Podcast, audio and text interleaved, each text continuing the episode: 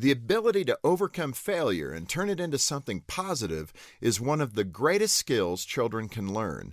Defeat will either stop children dead in their tracks or it will create opportunities for them to discover their potential.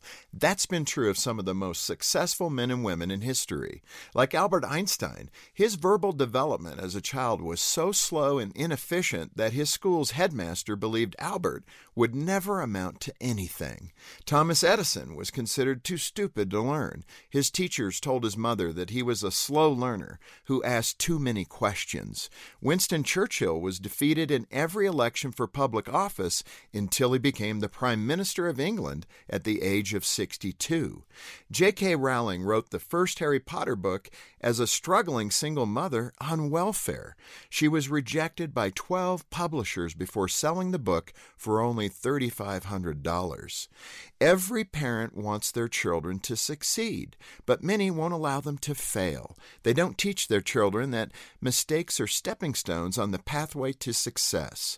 When failure is normalized, children learn to keep their hearts open to new possibilities. They learn to stretch beyond their comfort zone and to strive toward the future with confidence.